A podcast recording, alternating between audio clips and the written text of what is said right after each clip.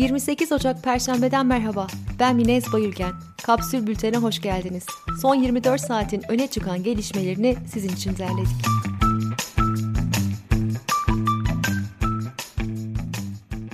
The Economist Intelligence Unit'in son raporu, dünyada gelir düzeyi düşük en az 85 ülkenin COVID-19 aşılarına 2023'ten önce erişemeyeceğini ortaya koydu.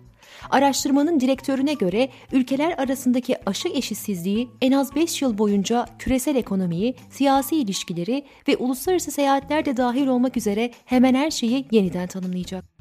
MAK araştırmanın son anketine göre Cumhur İttifakı'nın oyu %44.1, MHP ve HDP ise baraj altı. Kararsızların dağılımı sonrası partilerin oy yüzdesi şu şekilde. AKP %35.6, CHP %24.9, İyi Parti 13.6, HDP %8.9, MHP %8.5, Gelecek Partisi %2.5, Deva Partisi %2.3, Saadet Partisi %1.6 ve diğerleri %1.2.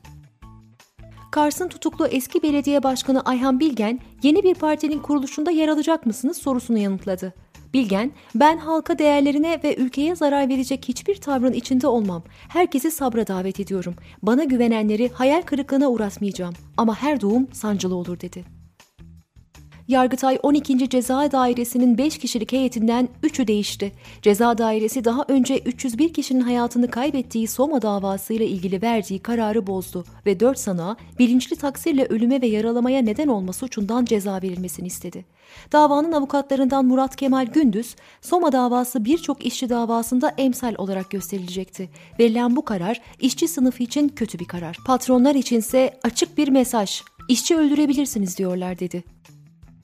Tarım ve Orman Bakanlığı İstanbul Boğazı ve Karadeniz'de ticari amaçlı hamsi avının yasak süresini 7 Şubat'a kadar uzattıklarını açıkladı. AKP'li Cahit Özkan, Türkiye'de yaşayan gayrimüslim ya da farklı din ve inançta olan vatandaşlarımızın kendileri için kutsal sayılan ve ayinlerinin bayramlarının olduğu günlerde resmi tatil getiriyoruz dedi. Küçükçekmece ve Sultanbeyli'de yaşayan Türkiye'li ve Suriyeli genç erkekler üzerine bir çalışma yapıldı.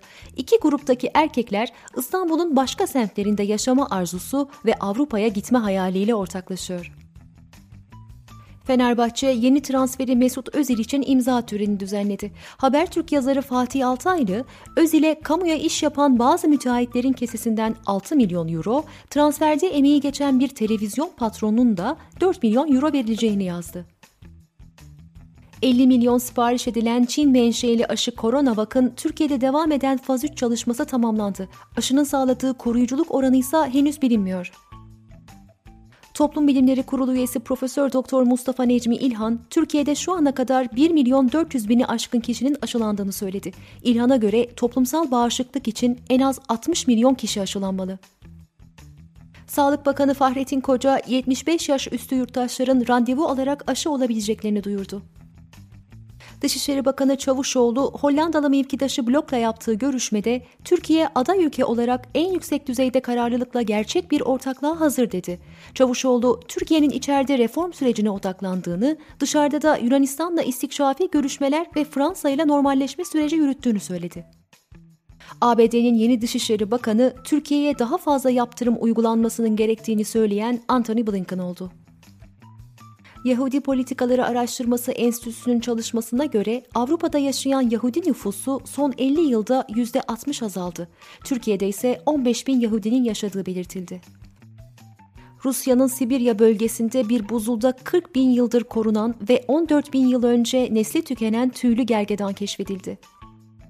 Disk, mecliste grubu bulunan partilerle görüşmelere başladı. CHP ve HDP'yi ziyaret eden Disk, asgari ücretliler için meclisin harekete geçmesini istedi. Vergi alınmayarak ve prim desteğiyle asgari ücretlinin 750 lira daha fazla ücret alabileceğine dikkat çekildi.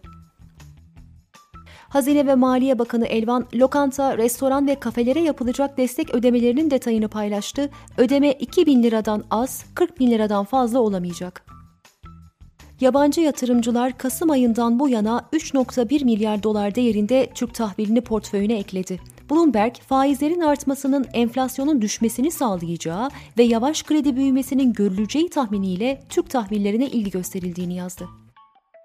Koç Holding uzaktan çalışma modelinin holding bünyesinde 35 bin ofis çalışanı için kalıcı hale getirileceğini açıkladı. Almanya'da evden çalışma zorunlu oldu. Yeni düzenlemeye uymayanlara 30 bin euroya kadar ceza kesilebilecek. ABD'li uçak üreticisi Boeing 2020'de 12 milyar dolarla rekor düzeyde zarar açıkladı.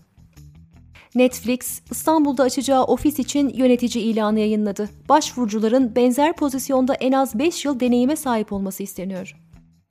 Günün sözüyle kapatıyoruz. İçişleri Bakanı Süleyman Soylu. 21. asrın başından itibaren olan biteni tek cümleyle anlatayım. Recep Tayyip Erdoğan resim fırçasını eline aldı. Önce bu ülkeye sonra da bu dünyaya yeni bir resim çizdi. Kapsül'ün e-bültenlerine abone olmak için kapsül.com.tr'yi ziyaret edebilirsiniz. Hoşçakalın.